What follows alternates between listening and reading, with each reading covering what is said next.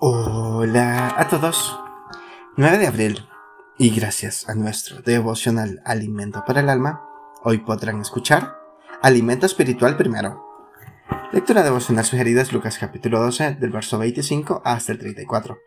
Nos dice su verso 33. Más, buscad primeramente el reino de Dios y su justicia, y todas estas cosas os serán añadidas. Tuve el privilegio de trabajar como misionero en la misión Operación Movilización, a bordo del barco Doulos. En esos tiempos había dos barcos que viajaban alrededor del mundo propagando el Evangelio, el Doulos y el Logos. Hoy solo existe el Logos.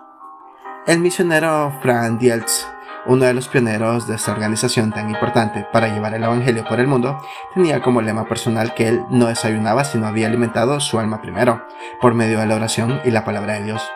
Me parece que su posición es muy sabia, porque naturalmente el cuerpo nos demanda con mucha claridad el alimento físico, y si no lo hacemos, el hambre nos lo recuerda con mucha insistencia.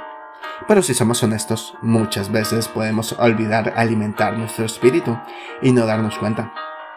El mundo nos invade con su información, ofertas de televisión, la radio y el Internet, los afanes del día, los problemas personales y otras cosas. Con tal distracción es fácil relegar lo que es Dios lo que es de Dios y darle más importancia a los asuntos de este mundo.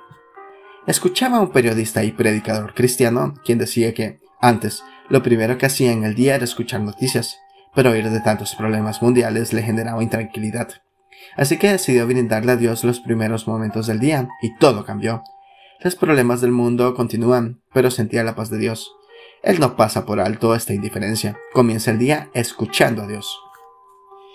Devocional escrito por Carlos Perdomo en Aruba. No hay persona que honre a Dios y que no sea honrado por Él. Muchas gracias por escuchar.